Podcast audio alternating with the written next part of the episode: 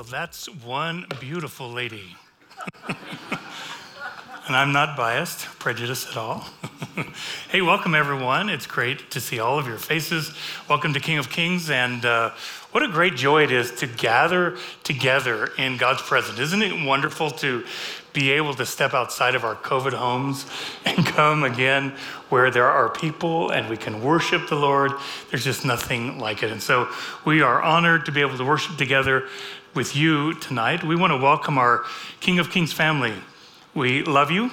We are honored to be able to worship together with you right here in Jerusalem. And then we want to also welcome all of you that are joining us online, our Facebook and live uh, King's Community Live group, and uh, all of our community that's joining us online. Welcome from around the world. Some of you are joining us from Israel, and we're honored to have you here with us tonight. We also have some special friends in the room with us tonight. Uh, we have a group from Germany, AKI, long term friends. Let's welcome these guys. It's great to have you here with us. Holger, Liebenzell, and uh, some of the pastors and leaders. Holger, I haven't gotten to meet you yet, so at some point, I would love to meet you maybe after the service tonight, shake hands and connect a name with a face. We uh, also have with us in the community tonight a group from uh, the UK and Scotland. I think this is you guys right here. Welcome. And uh, Reverend Donald Martin, welcome. Great to have you guys. I hope it's not too loud for you. We were really loud down here in the front tonight. Wasn't that great worship, though? Thank you, Pastor Ray and uh, team. Wonderful job. We also have a, stu- a team of students from Southeastern University. Are you guys here tonight? We thought you might join us and uh, they're not here, but we do have in the house some Brazilians. There's nothing quite like having the Brazilians with us. But we want to welcome Pastor Antonio from Boa Vista, Brazil. And we also want to welcome Pastor Marcelo from Projecta Vida Church. Gentlemen, it's a wonder to have you with us.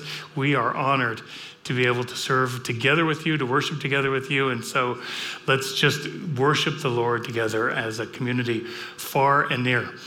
Uh, we have a community event that's coming up. We want you to put it on your calendar. So grab out your devices. Friday, June 10th. If you were with us at the last community event, we did a picnic for Independence Day uh, in the park here at Independence Park. We had such a great day. And, and what made it great? It was just being with people. And we had great food, of course, some Brazilian barbecue, which made it really, really nice. But it was really just gathering together with people and fellowshipping. So, uh, June 10th, Friday, June 10th, we're going to have a Kabbalat Shabbat, a welcoming in Shabbat dinner together and we will have some great food. It's a, a bring and share potluck, and we'll be telling you, you a little bit more later what to bring and what will make that such a nice evening. And then we're just going to enjoy the, the fellowship of one another, celebrate the beginning of Shabbat together. Friday, June 10th, we'll do it right up here in the pavilion lobby, and uh, it'll be a great time. So put that on your calendar and uh, make sure that you join us for that fun community event. And we are also counting the Omer. So we are on day 29 from Pesach. So after Pesach, we are 29 days on our way to 50, which will be Shavuot. We'll celebrate Shavuot together right here. It takes place on Sunday, June 5th. We'll have a special Shavuot uh, ceremony, and uh, we'll give you a little bit more information as we get close to that. Today's t- day 29. I'm not going to try to do that wonderful blessing that Pastor Chad does all the time, because I know as soon as I try to do it, I'm going to trip over my words and, then everybody will laugh at me, and I don't want that to happen. So. So, how many of you remember, if you remember record players, anybody in this audience remember record players? LPs, 45s, you remember the little 45 records? You're going to enjoy this story if you remember those. Uh, it would have been late 1960s, I think. And uh, I would have been in the fifth grade. And during that fifth grade year, we had two first year brand new teachers that taught our class together. And um, they did lots of kind of out of the box fun activities that none of the other teachers would have done or pulled off. And so we have these two brand new teachers, and one of the uh, activities that they did was they allowed us to bring our records, our LPs, our 45s, they would bring them into the school. And then during lunch break or our recess, uh, we would play the records. And I don't remember if we danced or we sang to them, but it was a big deal to be able to play our music that we were bringing from home in school. So I finally worked up my courage. I brought in a, a 45 record. You remember the 45s? They had one song on one side, one song on the other side, had a big hole in the middle. Brought my 45 record in and kind of with fear and trepidation. We didn't have very many records at my house, but my parents said, no, this is a good song. And uh, so I took it off to the school. And the way it worked is you'd bring in your pile of records, and there was one girl that was designated to listen to all the records and kind of decide what the playlist was going to be for the rest of the day. So I brought in my record, and I handed my record to this girl. She throws it on the record player, plays it for like 15 seconds, pulls it off, and says, Nope, not a good song. Nobody's going to like that. So there I'm standing with my record, and I'm like, oh, okay. And I was like, oh, that was the end of the story. And I think what struck me at that moment was I realized I don't really like that feeling of the, uh, the, the, way choices are made sometimes. And, and like, it doesn't matter why this person's choosing and that, cho- why didn't she choose my record? And, and so I processed it and I didn't know whether, was that just not because I wasn't her friend? Maybe I wasn't one of the popular kids, or maybe the song didn't have the right beat. And we don't really know why she didn't choose the record, but we do know that fifth graders are not very discerning because that little girl kept all of the rest of the students from hearing this song.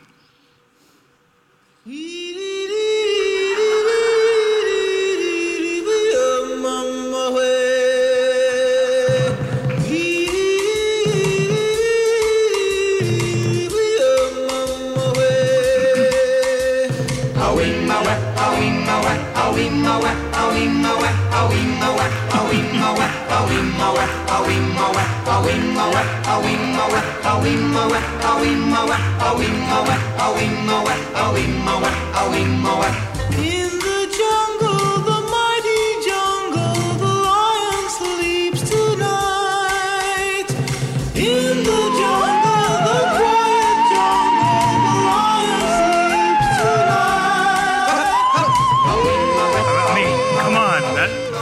classic, right? Nobody's gonna like that song. It's not a good song. If she only knew, fifth graders really aren't very discerning.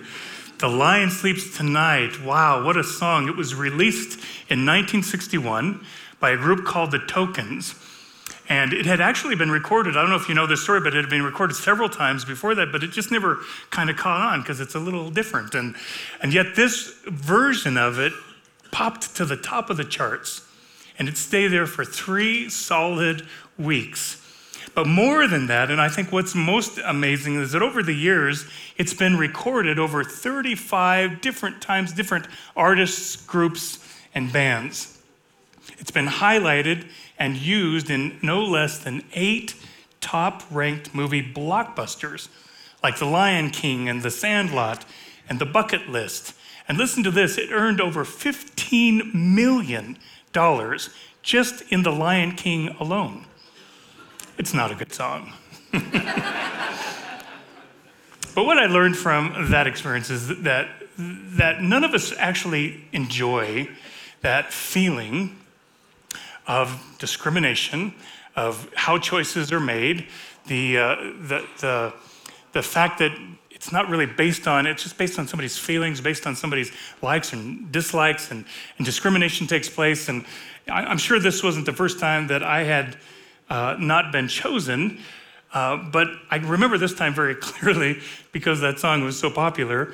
And, and I think all of us can remember many different scenarios, different times in our lives where we've experienced that same exact uh, thing where we weren't chosen. We were passed over. We weren't chosen to be on the team or in the club or in the group or on the list or in that inner circle. We all know what that feeling feels like. And at the same time, if we stop and we're really honest, we also know what it feels like to sometimes be on the inner circle, to be in the group, to be on the list, to be in the club where we get to exclude everybody else and they're not a part of our group, our team, our list. So we both we know both uh, realities and and the truth is we kind of expect this from uh, other human beings because we, we've had it happen to us and we've done it to other people.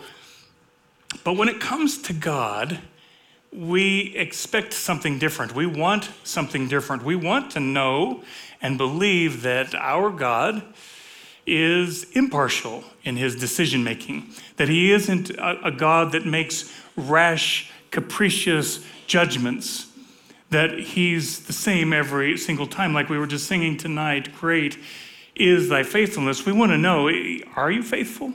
Are you going to judge the same every time?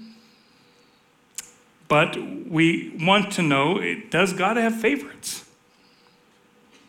If we scan the scriptures, the New and the Old Covenant texts, and we're looking for an answer, does God have favorites?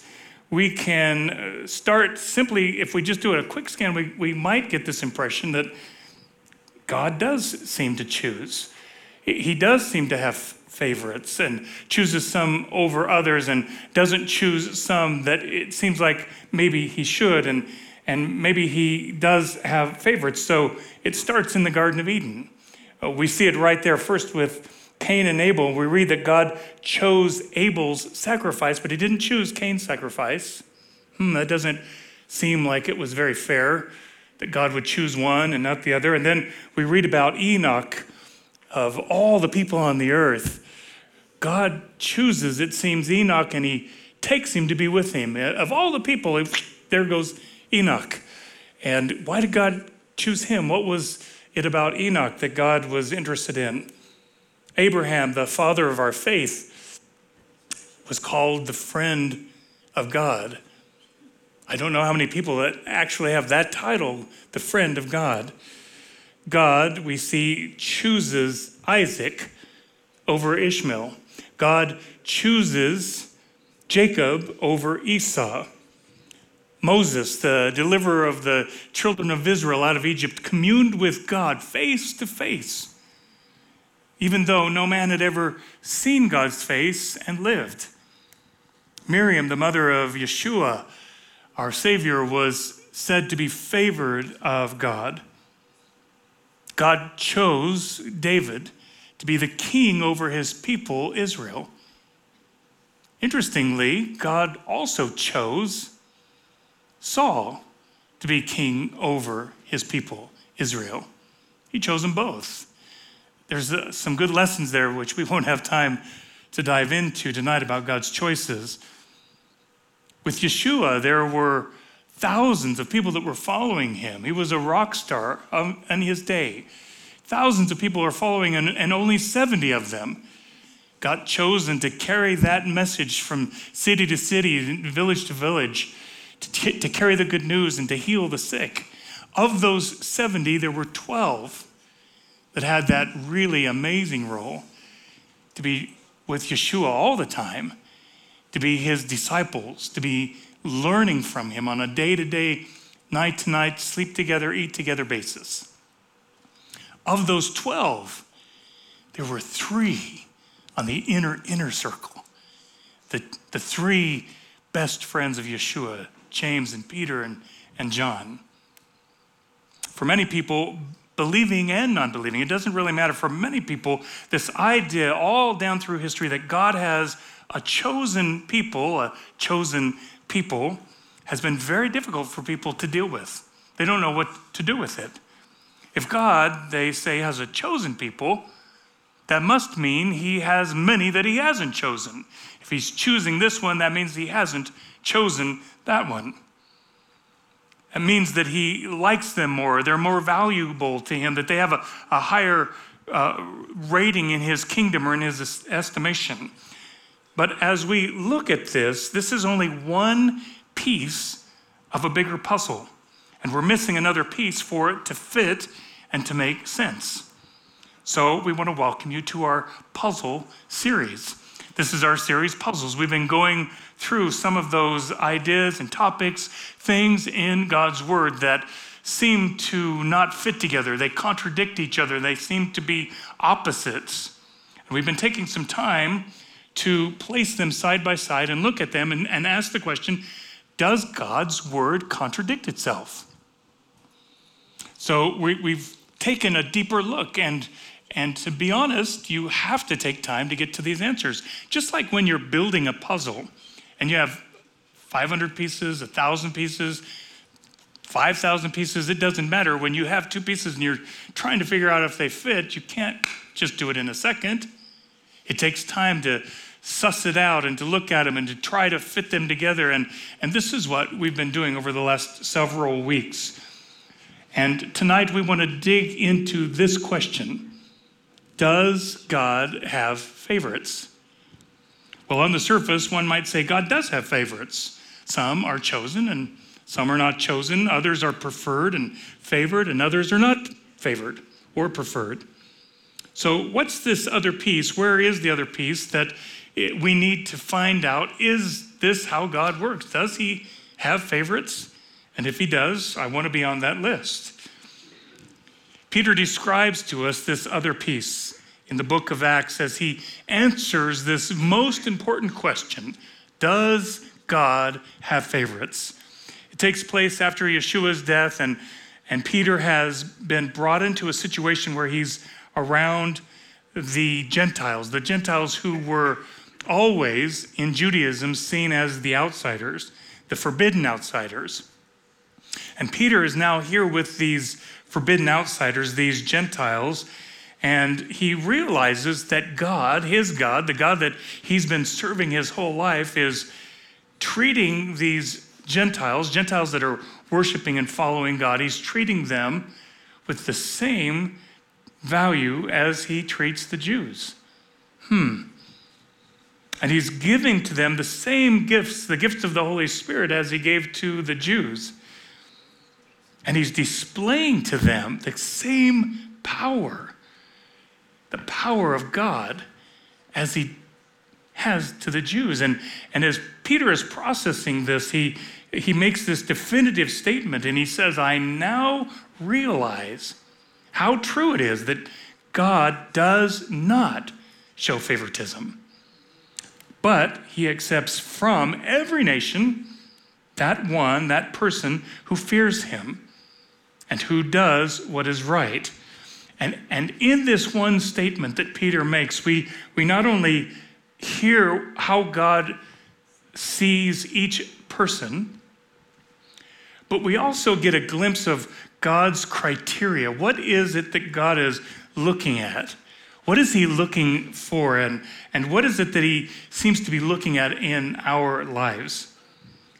Peter's statement in Acts only echoes uh, a, a, description that Moses gives to the people of Israel back in the book of Deuteronomy as, as Moses is bringing the children of Israel out of Egypt and he's introducing them in many ways to their God and he's describing to them who God is. He makes this statement in Deut- Deuteronomy 10 For the Lord your God is God of all gods, all little g gods, and he's Lord of all lords, all little l lords. He is the great God, mighty and awesome. And then he tucks in this last statement so that Israel, Israel will understand that God is not capricious. God isn't changing his judgment based on who people are and who they aren't, and if they're chosen or if they're not chosen. And, and Moses says, who shows no partiality and accepts no bribes. God doesn't show favoritism. By favoritism, this is what we mean He's not partial. God is impartial. It's, it's a word that in English many of us never have really seen. We don't know what impartiality looks like we're used to seeing people and we're used to being ourselves partial, choosing based on our feelings or our, our own opinions or our own values. God is impartial as he deals with people. He's not a respecter of persons. Each one, each person is viewed with the same standards and the same values. Each and every person. Each one is judged with the same measurement because this is what it looks like to be impartial, and God is impartial. However, and, and this is the part where we often lose it and we trip up because God's plans, God's giftings, God's callings are unique for each one. Or said a different way, God's callings are different for each and every one. And oftentimes, this uniqueness or this difference, excuse me, sets them apart in a way that in our human standards we see these differentiations and we see the differences and we, we interpret it as uh, they're better. We see the distinctive roles and we interpret it as they have more favor, as giving one person more value than another, or sometimes giving them less value than someone else. We look at these differences and we see it confirming more importance or more love on someone, or sometimes conferring less importance and less love on someone. And this is where we often stumble, thinking that everyone should be treated exactly the same. And they're not. They all have the same value, they all have the same love from God. In His eyes, we are all seen as identical. But God is not a respecter of persons. He doesn't choose based on who we are or what we have or, or what we have to bring to the table, what we can do to make ourselves look better or be better, because God does choose people according to his callings, his roles, his distinctive gifts, his unique callings and giftings for each and, and every individual. But this never changes how he sees them. The distinctive role doesn't change how God sees them. The unique calling doesn't change how God sees them. He sees them identically with the same standards, measurements, expectations, same rules. The only thing that's different is the setting, the callings, the giftings, the environments that we live out our giftings in the different statures and positions that we all carry and titles that go along with those. There are numerous differences. So many differences that we couldn't even add them all up. And yet, these differences, and this is the part that we have to hear, these differences are not value markers. The differences are not judgment makers. They're simply differences, differences that God actually uses to accomplish his great work in us and through us. His callings in our lives, in multiple places in our lives, and all throughout the world. These differences are, are things that God uses to accomplish his plans. No one, no one person, no one group, no one nation holds a higher place value in God's kingdom than, any play, than anybody else. No one. But Paul says it best. In Galatians, he says, There is neither Jew nor Gentile. There is neither slave nor free. There's neither male nor female. You are all one in Messiah, Yeshua. So it leaves us with the question so then, what is it that God is looking for? What is he looking at? What is it that it gives the, the right for God to favor, bring favor into our lives, for God to favor us in our lives? Paul ties this all together for us in the book of Romans in chapter 2 as he begins to illustrate for us God's criteria. What is it that, that makes the difference, that, that allows God's favor to rest on a person's life?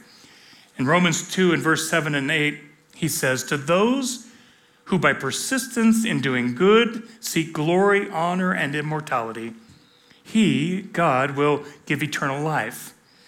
But for those who are self seeking and who reject the truth and who follow after evil, there will be wrath and anger. That's the criteria. It's what that person or people are choosing to do with their lives. It's, it's where they stand with God in their hearts. Paul ends his statement there with this very strong conclusion as he says, For God does not show favoritism. It's based on the choice of the person. What are they living for? And what is their heart pointed at? That's the criteria. See, God is looking at one thing He's looking at our hearts. It doesn't matter if we're young, He wants to know where that young heart's pointed. It doesn't matter if we're old. Where has that old heart been? It doesn't matter if we're rich and wealthy or if we're poor, if we're the CEO or the servant. It doesn't matter where we've been or what we've done. If we're highly gifted or if we're slimly talented. It doesn't even matter if we're called by God. It doesn't matter if we're gifted by God. It doesn't even matter if we're chosen by God.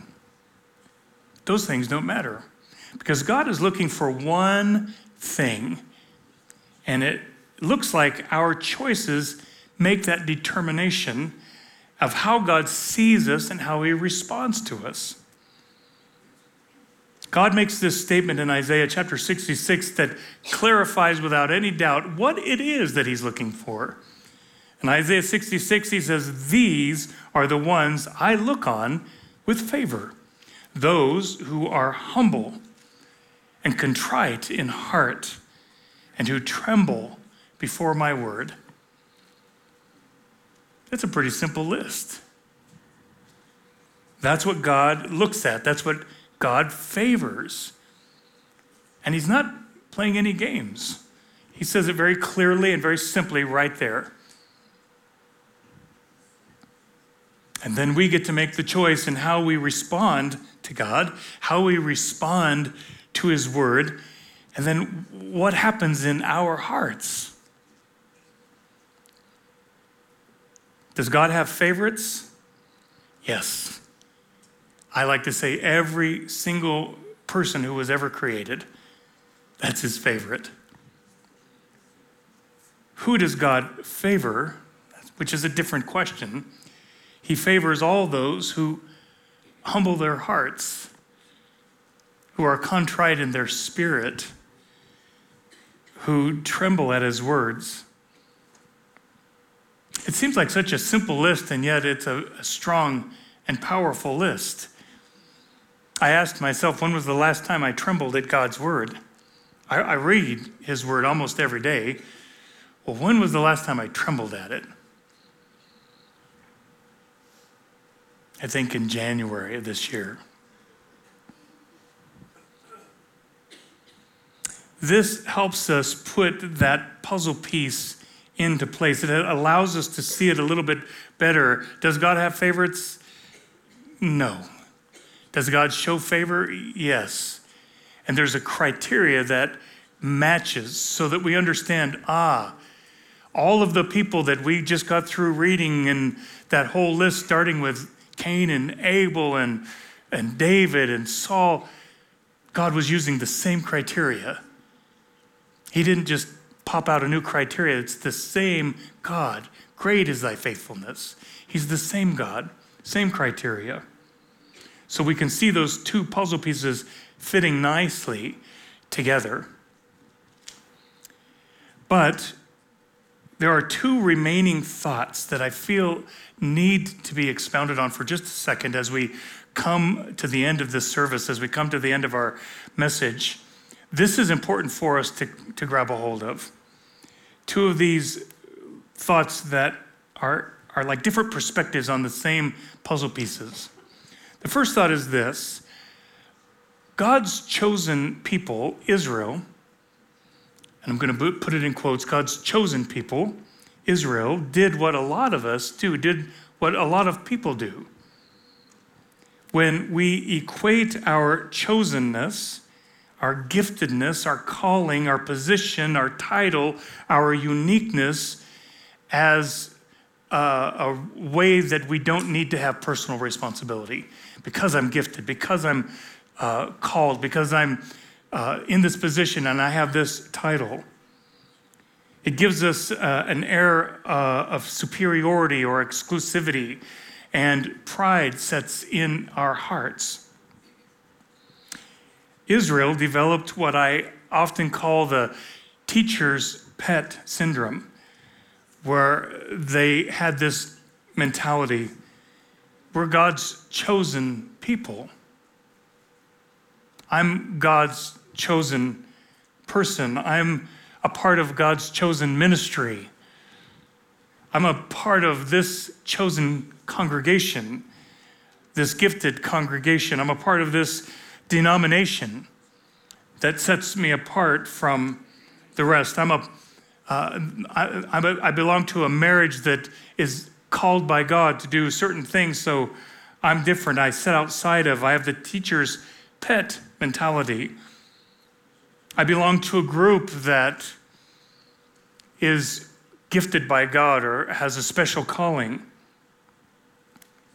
And because I'm chosen, God sees me differently than other groups, the other families, the other ministries, the other nations, the other congregations, because I'm worshiping Him differently, because I'm serving Him differently, and what I'm doing is more valuable in God's kingdom. And because of that, I get special privileges and I don't have the same consequences. I don't have to follow those rules. And Israel fell trap to this. And we read several different places in Jeremiah and Isaiah where God says to them, uh, Not really. You're not special. You're not being treated differently. You're not going to have to not follow the rules. You have to follow the same criteria as everyone else. And in pride, we lay aside God's ways and God's instructions and his directions and his way of doing life, and we serve God our way. When that pride sets in our hearts and we do it on our own terms. Obviously, this is a dangerous place to be. It's pride, and as it sets into our hearts, it keeps us from keeping up our hearts, keeping up the garden of our hearts. And then we begin to rely on who we are, and we begin to rely on the role that we play, or the title that we carry, or, or the, the position that we're standing in, instead of what's going on here in my heart. See, God is looking only and always at what's in our hearts. the second thought is this, and it's as equally as important as that. In our pursuit of being like our Savior, Yeshua, God calls us, He calls you and me, His followers, to a standard that He sets out in His Word in how we see and how we treat other people, how we judge other people. Etched in God's original instructions to Israel, God establishes a benchmark for his people, a benchmark still for us to today in how they see and how they treat other people. And it was unlike anything that had ever been etched in a culture or a nation before that time. And even up till today, it stands out as very, very distinct. Listen to Leviticus 19. Do not show favoritism to either the poor or the great. We can go wrong both ways. Show favoritism because they're poor, show favoritism because they're great or they're rich. We can go wrong both ways. And, and he ends by saying, Judge on the basis of what's right. Simply make the judgment on what's right. What is God's standard here? What is right? Proverbs follows up this idea to say, to show partiality in judging excuse me, to show partiality in judging is not good. Whoever says to the guilty person, You're innocent, will be cursed by the peoples and denounced by the nations. But it will go well with those who convict the guilty, and rich blessing will come on them. Again, we see the same criteria. Timothy, uh, Paul speaking to Timothy as Timothy's uh, planting his church, Paul says to him, I solemnly charge you in the presence of God and the Messiah, Yeshua, and in his chosen angels to maintain these principles without bias, doing nothing in a spirit of partiality. That's a strong call to establish a church without bias. How many churches are torn apart every year because of bias? Because the person that has influence or money or some reason makes a decision and then the pastor's afraid to go against that person. It happens all the time. But the book of James gives us, James actually gives us the very best picture of what favoritism looks like as he actually describes it word for word for us in chapter 2. We're all familiar with it. He says in verse 1 My brothers and sisters, believers in our glorious Lord, Yeshua Messiah, must not show favoritism. Then he describes this is what favoritism looks like. Suppose a man comes into your meeting wearing gold ring and fine clothing, and a poor man comes in wearing filthy clothes also, and you show, excuse me, if you show special attention to the man wearing the fine clothes and say, here's a good seat for you, but say to the poor man, hey, you stand over there or sit on the floor by my feet, have you not discriminated amongst yourselves and become judges with evil thoughts? Listen, my dear brothers and sisters, has not God chosen those who are poor in the eyes of the world to be rich in faith and to inherit the kingdom he promised those who love him. Same criteria. It's interesting, by nature, you and I, we easily and quickly categorize people and evaluate and value them as higher or lower than ourselves, higher than lower than the group that we belong to often without even consciously thinking about it. That's our human nature. We need help. I need help. Scripture repeatedly confirms God's character, God's standard, and not only how he sees people and how he deals with people, but also how he has extended those same righteous standards to us. He's given us those same righteous standards.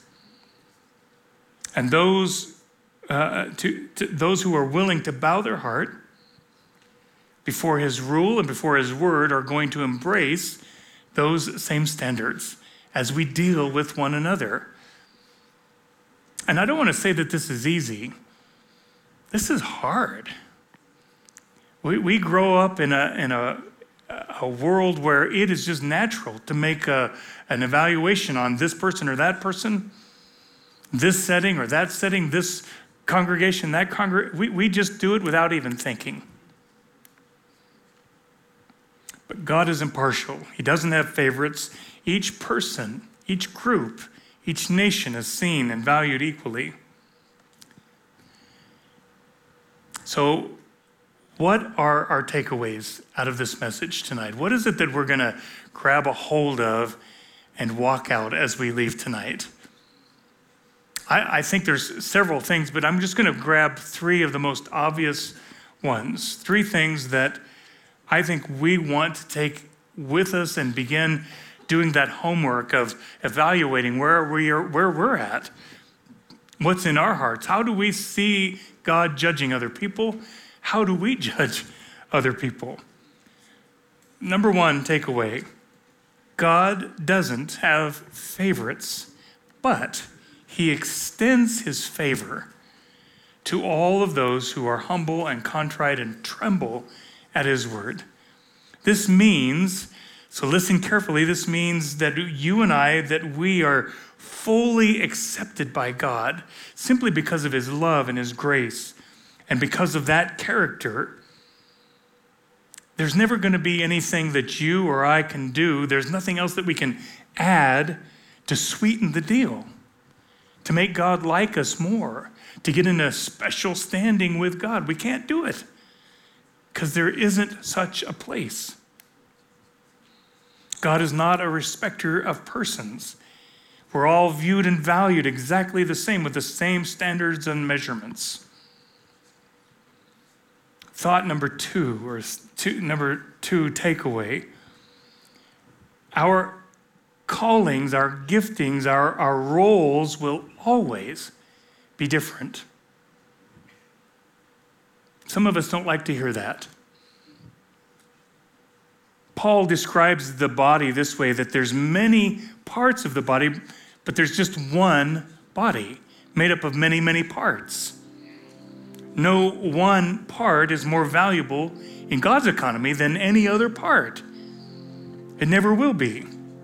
There's no such thing as the exclusive teacher's pet with God. I'm thankful for that. We each have a distinctive role to play in God's kingdom. I love that. We each have a distinctive role to play in God's kingdom. What's your role? It's not going to look like mine. It's not going to look like the person sitting next to you. What's your role? It's distinctive to you, to each and every person. That should give you some excitement and some hope. We each have a distinctive role to play. But these roles that we play don't elevate or depreciate any of us. It doesn't make us any better or any worse. And the fact is, we actually need one another to accomplish the calling and the goals that we each have. I need you to accomplish my callings and God's goals in my life. You need me. You need the person sitting next to you. We need one another. That's why gathering together as a body is so important. You need to come out to the Kabbalat Shabbat in a couple of weeks. You need each other. and the third takeaway is this one, and I think it's probably the most important because it's the hardest for us to do. How we interact with and judge and treat each other as we're following and serving our Messiah is of the highest, highest importance. We often put it at lowest importance. We often look at it like it doesn't really matter. As long as God and I got a thing going, it doesn't matter how I'm treating my, my brother or my sister, my wife, my husband, my son, my daughter, my boss, my co worker. It doesn't really matter. God's not really looking at that. He is looking at that. He's given us His standards, and they're awesome. They're not easy, but that's why we need the Lord to give us the ability to do it. God has given us His divine benchmark to be impartial in all of our estimations and judgments of other people. It's a high benchmark. To show no favoritism, to not call righteous what God has determined as wicked behavior, to see and to value each person of the highest importance and value, whether they're a believer or not a believer, it doesn't matter. Whether they're from this nation or from that nation, it doesn't matter because God doesn't value them as more important or more valuable than any other. So there we have it. Those pieces of the puzzle being brought together. Does God have favorites? He, he doesn't. Does he favor? Yes, he does. And we know what the criteria is, and we know what it looks like, that person that receives the favor. And now we have this puzzle piece in place. We get to go out and live it. And this is the last thought. You know, and we said this a few weeks ago. God created us as human beings to do his work in us and through us to other human beings. God does his best work through you and through me. It's not in a corner by ourselves somewhere away with God. He does it through you and me because He wants to be, uh, we, He wants us to be His hands extended to other human beings, believing and non believing, it doesn't matter. We often say this when we're doing our premarital counseling with couples. Husband, God wants you to be His hands, His, his extension of His love to your wife in a very physical way to be that physical, loving gift to your wife. He wants to love her through you. Wife, God wants you to be the hands extended, His physical love of your husband, of, his, of, of your husband through you. I'm saying to us tonight, God wants us, whether we're married or single or rich or poor or from this nation or that nation, it doesn't matter. He wants to go through you, be your his hands he wants you to be his hands extended to the family around you, to your community around you, to the world around you, to love on people through you. But we got to get this part right, this part of the puzzle right, where we cut out all of our own estimations and values and, and make an indiscriminatory uh, judgment on people. Would you stand with me? Let's just pray as we end. The worship team's going to come lead us in some worship.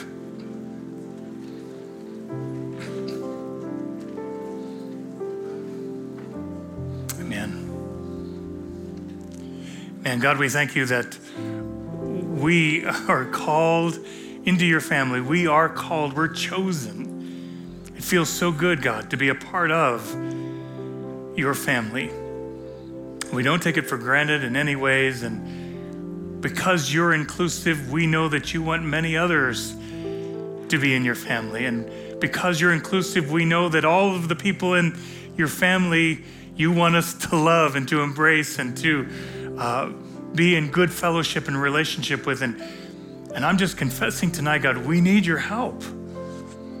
Thank you for the benchmark that gives us the, the picture of what that looks like. And, and we're asking God for the power of your spirit in our lives to be able to live this out, to be able to live the life of love and giving, embracing, uh, uh of not showing partiality as we walk through our world.